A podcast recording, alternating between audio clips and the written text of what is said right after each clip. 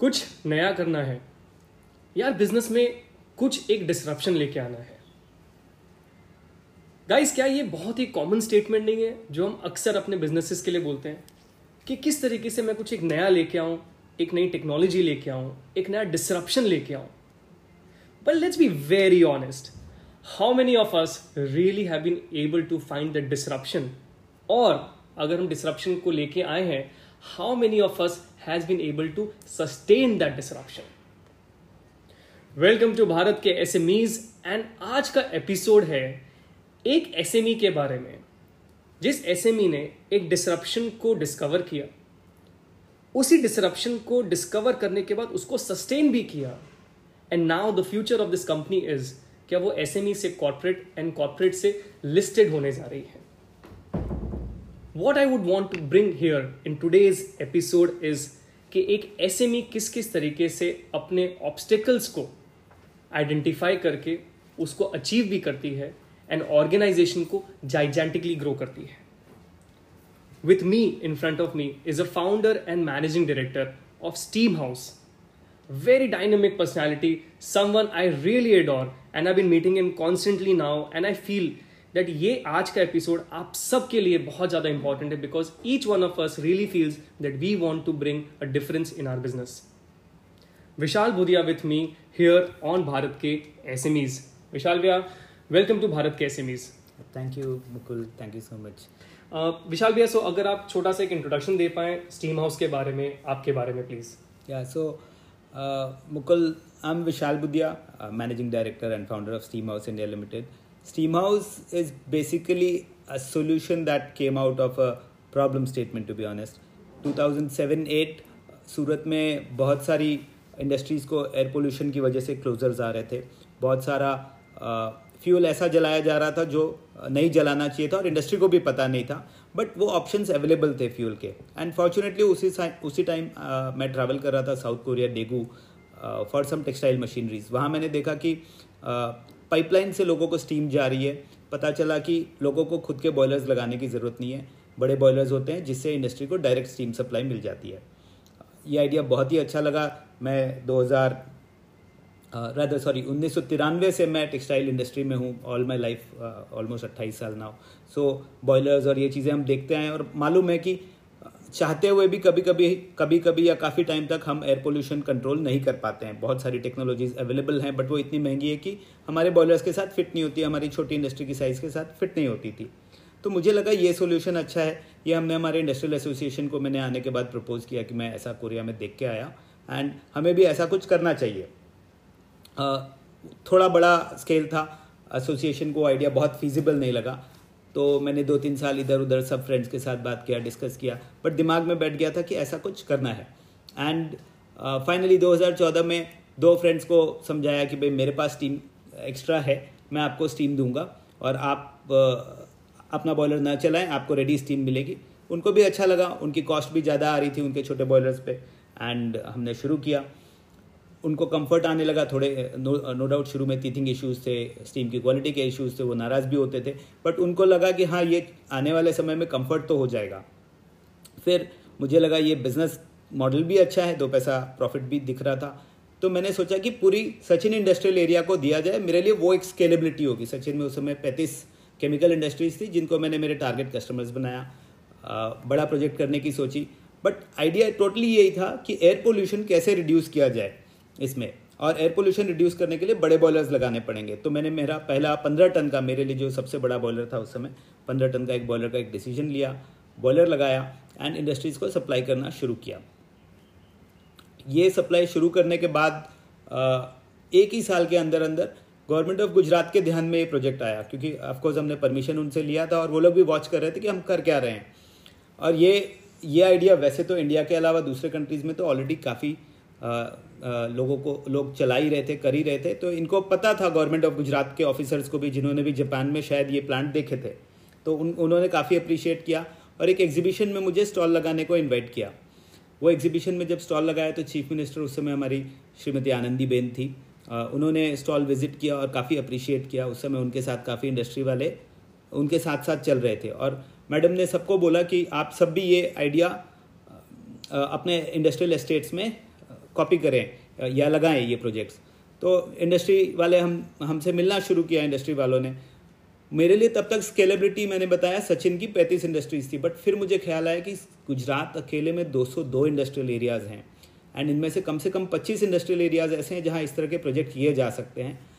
तो एक साल के अंदर अंदर ही एक ऐसा ब्रेक थ्रू मिला गवर्नमेंट ऑफ़ गुजरात का सपोर्ट था चीफ मिनिस्टर ऑफ़ गुजरात जैसी पर्सनैलिटी आपके प्रोजेक्ट को प्रेज कर रही है एंड बड़े बड़े सीनियर पढ़े लिखे ऑफिसर्स इंजीनियर्स आपके आइडिया को अप्रिशिएट करें तो मुझे लगा ये आइडिया में दम है। And then we try to carry forward हमने एक साल के अंदर ही चार इंडस्ट्रियल एरियाज़ के लिए और एप्लीकेशन रखे ज़मीन आइडेंटिफाई करी। अब शुरू होती है प्रॉब्लम्स क्योंकि I was just coming to that only कि आपने आपके इंट्रोडक्शन में सारा बताया कि यू you नो know, किस तरीके से आपने प्रोजेक्ट लगाया एंड चीफ मिनिस्टर ने देखा एंड गवर्नमेंट ऑफ़ गुजरात ने देखा and and everything went well and ये आइसबर्ग थियरी के हिसाब से बहुत अच्छा दिख रहा है। अब मैं पानी के नीचे की बात करता हूँ कि ये प्रॉब्लम स्टेटमेंट से लेके जब आपकी प्रोजेक्ट सक्सेसफुल हुआ, तब तक तो I am pretty sure that there must have been hundreds of challenges as an SME जो आपने फेस किए होंगे। तो सबसे पहला तो प्रॉब्लम वैसे बाय लॉज ही था कि स्टीम पाइपलाइंस इंडस्ट्रियल एरिया में कहीं दौड़ाई नहीं जा रही थी। तो जीआईडीसी के ऑफिसर्स के लिए भी एक चैलेंज था कि भाई इनको किस बेसिस पे परमिशन दिया जाए। तो भी उनमें से एक दो ऑफिसर ने कॉल लिया कि ठीक है, उनके पास दूसरे एग्जाम्पल्स थे जहाँ गैस पाइपलाइन को परमिशन दिया है, पानी की पाइपलाइन को परमिशन दिया है तो उन्होंने कॉल लिया। नो डाउट उस प्रोसेस इट में एक पहला लाइन क्रॉस करने में हमें छः महीना लगा। सब कुछ रेडी है बट वो रोज ऑफिसर के साथ बात कर रहे हैं। वो भी बेचारा घबरा रहा है कि मैं ऐसा कोई कॉल ले लूँ जो कभी उस खुद तकलीफ़ में नहीं आ जाए, क्योंकि उसका एक एग्ज़ाम्पल था नहीं। दूसरी प्रॉब्लम आई कि हमें इलेक्ट्रिसिटी ग्रिड्स क्रॉस करनी है। इलेक्ट्रिसिटी ग्रिड्स क्रॉस करने के लिए सब डिपार्टमेंट्स को पूछ रहे हैं। उनको भी नहीं पता है। क्योंकि आप जब भी कुछ नया करते हो तो पहले तो प्रॉब्लम्स ये आते हैं कि कोई लॉज ऑलरेडी प्लेस में है ही नहीं and no one to blame ऐसा कुछ हुआ ही नहीं है तो वो उसके लॉज भी बनाए नहीं गए। तो पहली तो यहाँ से हमारी प्रॉब्लम्स आनी शुरू हुई और वो रिजॉल्व भी होनी शुरू हुई। बट मैं बोलूँगा आई बीन वेरी फॉर्चुनेट कि गवर्नमेंट ऑफ़ गुजरात और यहाँ के ऑफिसर्स हैं, वो बहुत पॉजिटिव रहे। कभी किसी ने ये नहीं बोला कि ये हो ही नहीं सकता। टाइम लगी बट हुआ। दूसरी प्रॉब्लम जो आई, वो एस की सबसे बड़ी प्रॉब्लम होती है पैसा।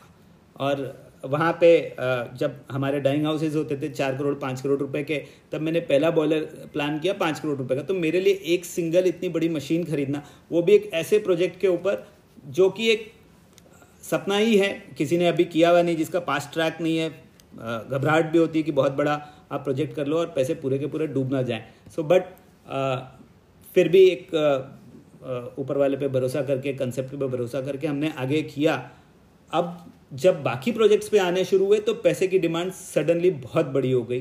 प्रूफ ऑफ़ कंसेप्ट मान मान बना था और बैंकर्स को कन्विंस करना एंड बैंकर्स की डिमांड रहती है कि भाई आप इक्विवेलेंट कोलेट्रल्स दें। अब इक्विवेलेंट कोलेट्रल्स तो हमारे पास थे नहीं कि अब मुझे उस समय इमीडिएटली पाँच प्रोजेक्ट करने के लिए लगभग सत्तर करोड़ रुपए की रिक्वायरमेंट थी। सत्तर करोड़ रुपए के लिए कम से कम उनको सत्तर अस्सी करोड़ रुपए की प्रॉपर्टीज़ मॉडगेज करनी पड़ेगी तब वो सत्तर करोड़ रुपए देंगे। वो आ, वो चिकन और एग वाली स्टोरी है कि हमारे पास ना इतना डेवलपमेंट था ना इतने पैसे थे। तो एक एक प्रोजेक्ट करके हमने फिर करना शुरू किया। तो सबसे बड़ा चैलेंज तो मैं कहूँगा तब भी और अब भी ग्रोथ स्टोरी में पैसा ही है। और स्पेशली इंडिया अभी भी इतना डायनेमिक नहीं है पैसे के मामले में कि लोग आप पे पैसा फेंक दें जो कि हाँ प्राइवेट इक्विटी की स्टोरीज सुनते हैं। बट मेरे लिए अभी भी वो एक फेरी टेल रहा है। सो so, विशाल भैया आप ये बोल रहे हैं कि finance has always been a challenge raising capital has been a challenge जो एक एस हमेशा फेस करती है। एंड क्योंकि आपका तो प्रोजेक्ट भी इतना ज़्यादा I would say not so orthodox और नॉट सो वेरी कॉमन था कि जहाँ पे लोग पहले ही नज़र में बोले कि हाँ ये तो बहुत ही इंटरेस्टिंग प्रोजेक्ट है, मैं पैसा लगाना चाहूँगा। इस पूरे दौरान में self doubt is a very common thing जो एक एस करती है कि यार, ये मैं सोच तो रहा हूँ क्या सही में मैं ये सक्सेसफुल हो पाऊँगा? फुल बिलीव में आठ साल में किसी ने ये क्वेश्चन पूछा नहीं है बट जेन्यन क्वेश्चन है जो मैं खुद आठ साल रोज़ खुद को पूछता हूँ। अब तो ठीक है लास्ट तीन चार साल में तो मेरा डर निकल गया बट अगर आप सोचो तो यू आर एब्सोल्युटली राइट मैंने सब कुछ जोखम में लगा दिया था। और मैं हमेशा कहता हूँ, नशे से भी ज़्यादा जोखम है बिज़नेस का नशा। बहुत बड़ा अमाउंट लगता है एंड मुझे खुद को भी लगता था, यार आज तक किसी ने नहीं किया। और लोग लोग आके पूछते थे, भाई, इतनी बड़ी बड़ी कंपनीज़ हैं इंडिया में, किसी ने नहीं किया, क्यों नहीं किया? और ये सवाल जब मैं खुद को पूछता तो मैं लोगों को तो बड़ा कॉन्फिडेंस से जवाब देता था, भाई, लोगों ने नहीं सोचा है, हमने सोचा है। बट डर लगता था कि कुछ तो ऐसा होगा जो लोगों ने नहीं सोचा और नहीं किया और मैंने कर लिया है। कहीं कुछ ऐसा निकल के बाहर ना आए। जब बैंकर्स ने हमको पहली टीवी रिपोर्ट के लिए बोला तो टीवी रिपोर्ट वाले आए तो पूरे दिन की सारे डिस्कशंस के बाद उन्होंने शाम को बोला कि भाई इसमें गड़बड़ क्या क्या दिखती है, आपको रिस्क क्या दिखता है, वो भी डिस्कस करना पड़ेगा। तो मैं बोला, सर, आपसे ज़्यादा मेरे लिए इंपॉर्टेंट है, क्योंकि मैंने तो पूरी स्किन लगा रखी है इसमें। लेट्स डिस्कस इट आउट हमने दो घंटा डिस्कस किया। ऑनेस्टली मैं तब से आज तक एक रिस्क इसमें आइडेंटिफाई नहीं कर पाया हूँ और यही मुझे सबसे ज़्यादा डर आता रहता है भाई, जो रिस्क आइडेंटिफाइड नहीं है, वो क्या है? तो I honestly don't see a risk but घबराहट तो नेचुरली किसी भी कंपनी को ग्रो होने में रहती है कि ऐसा तो और स्पेशली आप जब कुछ नया कर रहे हो तो क्या आ सकता है बाहर? वो एक डर रहता था हमेशा। अब अब नहीं है आठ साल हो गए आई थिंक सो जब भी हम ऐसी कोई चीज़ प्लान कर रहे होते हैं या स्केलेबिलिटी की बात कर रहे होते हैं, एक इकोसिस्टम रिक्वायरमेंट बहुत ज़्यादा ज़रूरी होती है। या तो शहर की इकोसिस्टम हो या गवर्नमेंट अथॉरिटी की हो, कुछ भी नहीं करके तो हमारी कंपनी की इकोसिस्टम तो वो ज़रूरी होती ही है कि क्या हमारे पास राइट टीम है जो इसको सपोर्ट कर पाए राइट प्रोसेसेस हैं जो इसको सपोर्ट कर पाए। What has been your journey if you can share कि किस तरीके से आपने इस इकोसिस्टम को बनाया डेवलप किया सस्टेन किया कि आज आप इस स्तर पे पहुँचे हैं? देखिए, मेरे लिए एक अच्छी बात ये थी कि मेरे इसके अलावा दो डाइंग हाउसेस थे जो अच्छे से चल रहे थे, जो मुझे हमेशा फाइनेंशियली सपोर्ट करते रहे। ठीक है हमारी पर्सनल रिक्वायरमेंट ज़्यादा नहीं थी तो जो भी पैसा कमाया वो हमने यहाँ डाला। और मैंने एक रिस्क प्लान दिमाग में बना रखा था कि वर्स्ट कम वर्स्ट अगर मैं फेल होता हूँ तो ये दो बिज़नेस मेरे लॉसेस को कवर करने के लिए या मुझे फिर भी ज़िंदा रखने के लिए काफ़ी होंगे। तो एक तो बैकअप बैकअप प्लान था। एक वर्स्ट के सिनेरियो प्लान था हमारे पास। दूसरा मगर क्योंकि बहुत बड़े पैसों की रिक्वायरमेंट थी बड़े बड़े सीनियर लोगों को इन्वॉल्व करने के लिए। और वापस बात वहीं आती है कि बहुत बड़ा पैसा हाथ में नहीं था। बहुत सीनियर आदमी को मैं ले आऊँ तो उनको हम पेमेंट करने में और बड़े लॉसेस में ना आ जाए। तो हमने बहुत फाइनली थोड़ी इंडियन जुगाड़ टेक्नोलॉजी का ही इस्तेमाल किया। टू बी वेरी ऑनेस्ट कई जगह कि भाई एक बार ये चालू हो जाए, फिर थोड़ी बढ़िया चीज़ और इंस्टॉल कर लेंगे, फिर और बढ़िया। और आज हमने किया भी यही कि इनिशियली जो हमने थोड़े कॉम्प्रोमाइज़ किए थे, कोई मशीन की क्वालिटी में या कोई पंप्स के ब्रांड में। अब धीरे धीरे हमने सिस्टम बना लिया कि अभी तो भाई बेस्ट प्रोडक्ट खरीदेंगे क्योंकि now we can afford we we are sure bankers ने भी भरोसा करना शुरू कर दिया इन्वेस्टर्स भी भरोसा कर रहे हैं। तो सबसे बड़ा जो इकोसिस्टम का चैलेंज यही है कि being in a two tier city again we were not having access to actual जो वर्ल्ड uh, का जो पी मार्केट एंड ऑल है। एंड थोड़ा उसमें थोड़ा मेरा भी डायनेमिक अप्रोच नहीं था कि I was not able to और ready to dilute at a very low price थोड़ा वहाँ कंजर्वेटिव होता था। तो सो जो सबसे बड़ा इकोसिस्टम आई थिंक सपोर्ट करने के लिए चाहिए, दो ही है, एक तो लॉ तो government was very cooperative in this case that I will always say I I write it to government all the times कि भाई आज टीम हाउस है तो this is because of government's positivity here second financial ecosystem i will not appreciate. Financial ecosystem is not very good for small industries here. But uh, ठीक है industrial uh, समाज friends मेरे एक friend ने मुझे एक टाइम पे चार करोड़ रुपए ब्लाइंडली भरोसा करके दिया एज एन इक्विटी पार्टनर जिसको मैंने बाकी फ्रेंड्स के सामने कई बार बोला हो सकता है भाई तेरा पैसा ज़ीरो हो जाए। But he always trusted me अब उसको पैसा भी हमने रिटर्न कर दिया fortunately and gave him a good stake reasonable stake जिससे उसका पैसा कम से कम टेन एक्स होता दिखेगा when we go public so very valuable insight what you said is one ecosystem में गवर्नमेंट का सपोर्ट था। सेकंड फ्रेंड का सपोर्ट था. एंड एंड आई थिंक एक एसएमई को ग्रो करने के लिए फ्रेंड्स एंड फैमिली का सपोर्ट बहुत ज़्यादा इंपॉर्टेंट होता है. करेक्ट uh, तीसरा आपने बोला कि कहीं ना कहीं uh, वो रिस्क टेकिंग एपेटाइट भी था क्योंकि आपने बैकअप भी एक खड़ा आपके लिए किया था. जो मतलब एक बिजनेसमैन के लिए एक बहुत इंपॉर्टेंट होता है कि क्या मैं बैकअप लेके खड़ा हूँ कि नहीं खड़ा हूँ? Because it's very easy to say fly without a parachute कोई बात नहीं अगर आप बैकअप रखोगे तो ही challenge you know you can overcome the challenge if you if you find a backup right but I think in your case you have very practical approach के भी backup भी ढूंढ के रखा हुआ था। सो टेल मी एक एस e के लिए what is the most challenging situation जब एक एस ट्रांसफॉर्म करती है फ्रॉम एस टू कॉर्पोरेट जो अभी आप ट्रांसफॉर्म कर रहे हैं? पहला तो मैं खुद क्योंकि आप समझो मैंने आ, मेरे पहले 20 साल 20-22 साल मेरी लाइफ के पूरे एसएमई की तरह ही बिताए हैं। तो मेरा माइंडसेट ही वैसा हो गया मैं खुद का हिसाब डेली हर एक चीज़ खुद लिखता हूँ खुद शाम को हिसाब बनाता हूँ डेली मेरा आ, सब कैलकुलेशन ज़्यादा से ज़्यादा काम मैं खुद करने की कोशिश करता हूँ। एक क्लर्क का भी पैसा पंद्रह हज़ार बीस हज़ार रुपये महीना बचता है तो तो ये सब एक एसएमई का बेसिक माइंडसेट जो मेरा था वो है। I will be very honest and accept अब उस माइंडसेट से बाहर आने में भी मुझे दो तीन साल लगा कि भाई ठीक है प्रॉफिट्स आ रही है तो खूब खर्च करो और टीम इकट्ठी करो। सो so, एंड दूसरा एस बनाने के लिए एस बनाने की टाइम भी आपको खुद सबसे पहले डिसिप्लिन में आना पड़ता है। एक बींग एन एस जिसको किसी को जवाब ही नहीं देना था मेरे एक पार्टनर भी कोई नहीं थे कभी तो मुझे किसी को जवाब ही नहीं देना था तो वो खुद को पहले डिसिप्लिन में लाना उन एस को इम्प्लीमेंट करने के लिए finding a good team being ready to accept the expensive guys और आज believe me with this journey and ये तो मैं सबको बोलूँगा कि आ, आज मुझे ऐसा लगता है कि मेरे पास जो मेरे लोग हैं मेरी टीम है वो मुझसे ज़्यादा होशियार मेहनती और एक्सपर्ट्स हैं। एंड धीरे धीरे ये परिस्थिति में ले आए कि मेरा रोल सिर्फ़ स्ट्रैटेजिक है अगर डे टू डे ऑपरेशंस में देखें मुकुल आप जब भी आते हो मैं खाली बैठा मिलता हूँ। Absolutely so so that is the thing ये एक खुद को सबसे पहले आपको एक माइंडसेट में चेंज लाना पड़ेगा। यू हैव टू एक्सेप्ट थोड़े एक्सपेंसेस एक्सेप्ट करने पड़ेंगे। और अच्छे बच्चे लाने के लिए अच्छी टीम बनाने के लिए you have to treat them as your family believe में आप मेरी ऑफ़िस में जब भी घूमोगे आपको कोई ऐसा नहीं बिहेव करता दिखेगा जैसे वो कोई कंपनी का एम्प्लॉई हो। They are all my like my cousins my friends my team my children so और उम्र भी उनकी देखा जाए तो मुझसे आज बारह साल पंद्रह साल एवरेज कम है। सो so, बच्चों की तरह एक टीम बनी है। और so this is a transformation that will come between S M E and corporate and मैं तो बोलता हूँ एस एम ईज़ को भी अब इसी थॉट पे आना चाहिए कि धीरे धीरे एक ऐसी टीम डेवलप करे जो फ्रेंड्स की टीम हो। फ्रेंड्स की तरह एक टीम हो एंड तब वो फ्री हो जाएँगे अपने बिज़नेस से और आगे बढ़ने की सोच पाएँगे।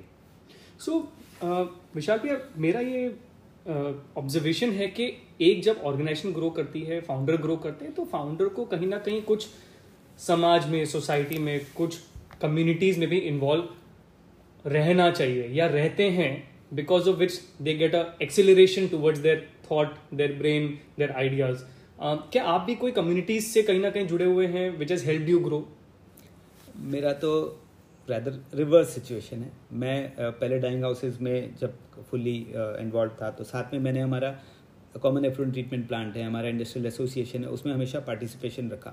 उस पार्टिसिपेशन की वजह से सबसे मिलना हुआ, सीखना हुआ बट उसकी वजह से मुझे ज़्यादा इंसाइट मिलने शुरू हुए कि वर्ल्ड में हो क्या रहा है। मेरी ऑफ़िस में बैठ के जो मुझे पता नहीं चलता था, वो एसोसिएशन के टेबल पे पता चलता था। तो so these were the reason that my mind started growing up I will say it started changing तो शुरुआत रेदर वहाँ से हुई। उसके बाद अब मेरी परिस्थिति ये है कि मैं उन एसोसिएशंस में तो वेल इन्वॉल्व हुई ही। उसके अलावा जैसे चैम्बर ऑफ़ कॉमर्स में जहाँ पार्टिसिपेशन की अपॉर्चुनिटी मिलती है हमारे प्रोसेसर्स एसोसिएशन में C I southern Gujarat zone में भी मैं इस समय एक्टिवली पार्टिसिपेट कर रहा हूँ। सो आई ऑलवेज फील करना भी चाहिए। एंड देन जो हमने सीखा है और सोसाइटी से लिया है, उसमें से कुछ दें ताकि हम जैसे और लोग तैयार हों। उनका उनका कुछ सपोर्ट जो मेरे मुझे चैलेंजेस फेस किए मैंने, वो अगर चैलेंजेस उनको जब आ रहे हैं और हम उनको सपोर्ट कर पाएँ, ऐसी अपॉर्चुनिटीज़ हो तो आगे बढ़ के सपोर्ट करें। तब तो इंडिया की इकोनॉमी भी डेवलप्ड इकोनॉमीज़ में से आएगी। सो आई थिंक हम सबको थोड़ा थोड़ा तो अपना रोल प्ले करना चाहिए।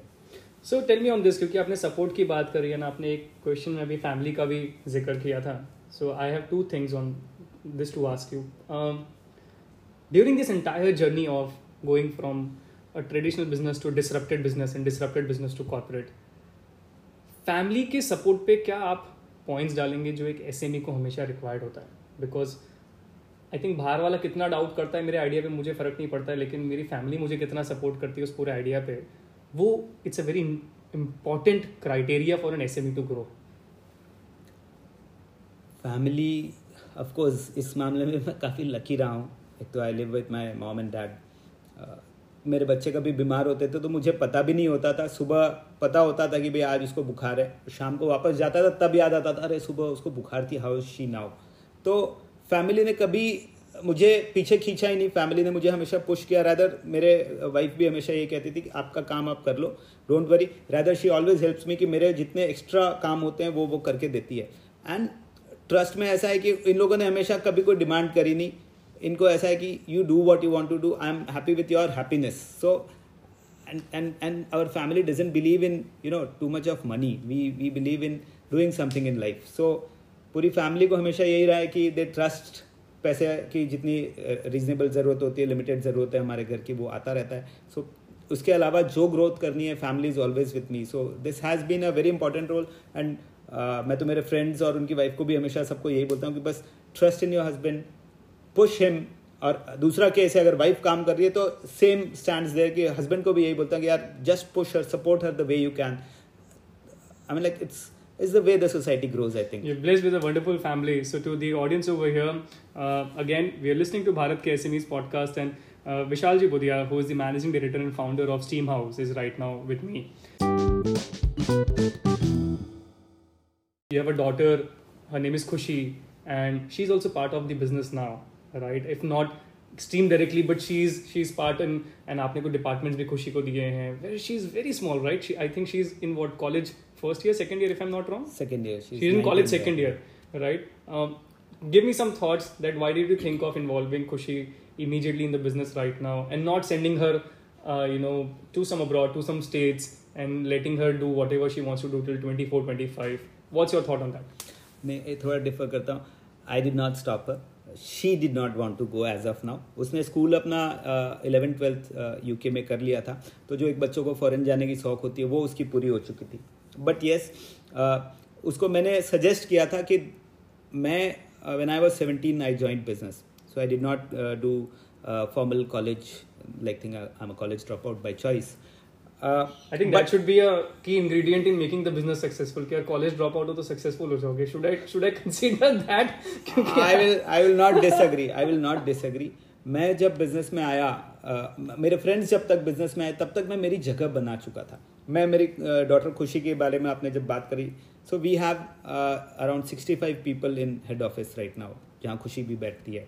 तो मैं खुशी को हमेशा बोलता हूँ खुशी तेरे पास यहाँ सिक्सटी फाइव टीचर्स हैं वन सेकेंड रोज़ चार पाँच विजिटर्स कंपनी में आते हैं एक दो उससे भी मिलते हैं तो उसके पास रोज़ एक दो विजिटिंग फैकल्टी है। जितना तो कॉलेज में एक्सपोजर नहीं मिलेगा। एंड यहाँ पे प्रैक्टिकल चैलेंजेस आते हैं। शी इज़ फॉर्चुनेट वो कॉलेज भी पढ़ पा रही है साथ साथ वो अपनी एग्ज़ाम्स भी दे पा रही है college has been supportive to her but जो ऑन हैंड लर्निंग आपको इंडस्ट्री में मिलेगी, वो नहीं मिलेगी। And specially if you accept your colleagues in to be your teachers which she is doing I am very happy I am proud of her कि she is uh, low profile and सब बाकी के teammates के साथ she has a very friendly relationship not at all a bossy relationship. मैं तो rather मेरे सब फ्रेंड्स को यही बोलता हूँ कि बहुत फॉर्मल एजुकेशन की ज़रूरत नहीं है। ग्रेजुएशन ठीक है आज की तारीख में ज़रूरी है करना दिखाना। But otherwise the best formal education और the best education on hand happens in your business and father being the best principal I will say and आप स्ट्रिक्ट रहो अपने बच्चों के साथ। मैं मेरे सब फ्रेंड्स के बच्चों को जनरली इनवाइट करता हूँ फॉर एन इंटर्नशिप एंड ज़्यादातर लोगों ने भेजा है। They had a good experience so मैं तो अभी भी सबको ये बोलूँगा फॉर्मल एजुकेशन ज़रूरी है बट उससे ज़्यादा अगर आप अपने ऑफ़िस में उनको इन्वॉल्व करोगे तो they will get better learning and this is the age अठारह से इक्कीस साल, बाईस साल, सबसे ज़्यादा एनर्जी होती है किसी भी बच्चे में, किसी भी इंसान में। वो टाइम पे उसको हम एक क्लासरूम में बैठा देवे, शाम को वो कॉफ़ी पे ही फ्रेंड्स के साथ बैठा रहे।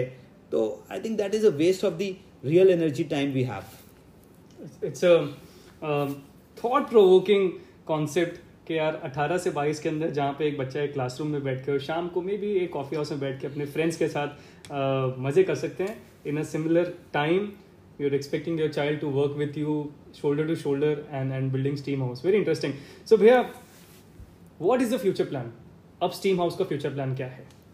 So so, uh, government of india and almost 11 uh, states in India have positively taken the idea of common boiler and uh, steam house, basically the generic word common boiler to be implemented throughout the country. तो अब idea ये है कि हम इन सब states में government के साथ शोल्डर टू शोल्डर काम कर रहे हैं उनकी पॉलिसीज़ बनाने में उनको काफ़ी जगह हम लोग प्रो बोनो सपोर्ट कर रहे हैं for the feasibility study now steam house wants to go pan India of course बहुत सारे इंडस्ट्रियल एरियाज़ टारगेटेड है नॉट लेस देन फिफ्टी इसके अलावा इंडोनेशिया, श्रीलंका, मलेशिया, ये कंट्रीज़ को भी हम लोग टारगेट कर रहे हैं। So I hope the business goes real big the market the total accessible market looks like around three and half lakh crores so I really hope that we get a reasonable pie in the business reasonable pie in the business and this is Vishal Budhia sharing all about the story of steam house and how he is build an successful disruptive S M E to corporate organisation what are those three specific ingredients you would recommend एक S M E को अपने organisation build करने में? Of course first thing is risk taking appetite some concept second is the team team is going to be everything आपकी team तीन लोगों की हो कि तीस लोगों की हो कि पैंसठ लोगों की हो team will be the second most important thing and third is discipline within your self आप खुद कितने डिसिप्लिन हो आप खुद कितने टाइम से ऑफ़िस आते हो। मैं आठ बजे ऑफ़िस आता हूँ मेरे सब फ्रेंड्स को भी कहता हूँ आप आठ बजे आओ साढ़े चार बजे दिन शुरू करो। सैटरडे संडे पार्टी करो खूब पार्टी करो I am not denying but yes discipline लेके आओ। मैंने देखा मेरे जो टीम मेट्स हैं मेरे जो ऑफ़िस uh, में मेरे साथ बच्चे काम कर रहे हैं दे आर इंस्पायर्ड माई मी वो ज़्यादातर बच्चे खुद टाइम से आते हैं। तो मुझे तो लग रहा है मैं खुद को भी अच्छा कर पा रहा हूँ टीम को भी अच्छा कर पा रहा हूँ and together this organisation will grow and I think this will be similar case for every one if we follow so risk appetite team and discipline तीन की इंग्रेडिएंट्स एक सक्सेसफुल एसएमई को ग्रो करने के लिए and transitioning Okay. Uh, any fun fact? Okay, tell me some fun fact which people are not aware, which Vishal Bhaiya has. Any fun fact? मुझे नींद बहुत आती है ऑफ़िस में भी मैं कई बार सो जाता हूँ। Okay that's an interesting fun fact tell me what are you reading now if you are watching any documentary something so I am not that great into reading but yeah I love watching documentaries मुझे uh, Netflix और Amazon इन सब पे documentaries specially जो business related documentaries हैं for example the founder the social networking Hindi में एक upstart है ऐसी सब डॉक्यूमेंट्रीज देख के एटलीस्ट आप में एक जोश आता रहता है कि हाँ इन्होंने किया हम भी कर सकते हैं। So Upstarts is what you would recommend as a documentary now? Yeah, it's a small uh, Derdgantaka episode kind of, um, uh, a story kind of, movie kind of. Yeah, I should suggest. So that's it. This is Vishal Budhia, founder and managing director of Steamhouse. Shared his successful story. Watch out the news. Keep looking at this company is going to get listed someday in future very soon. Make sure to buy the stocks. I would be one of the investors for sure about it. That's it for it. Uh, thank you, audience, for listening to Bharat Kesanis. Keep sharing, keep thinking, and keep commenting. Uh, is your business disrupting? क्या आप आपके business में कुछ एक नया idea सोच रहे हो और अगर सोच रहे हो do you have an execution plan for it That's it for today. Thank you, Vishal Bhaiya, for Thank coming so to much. Bharat KSMEs. Thank you, Mukul.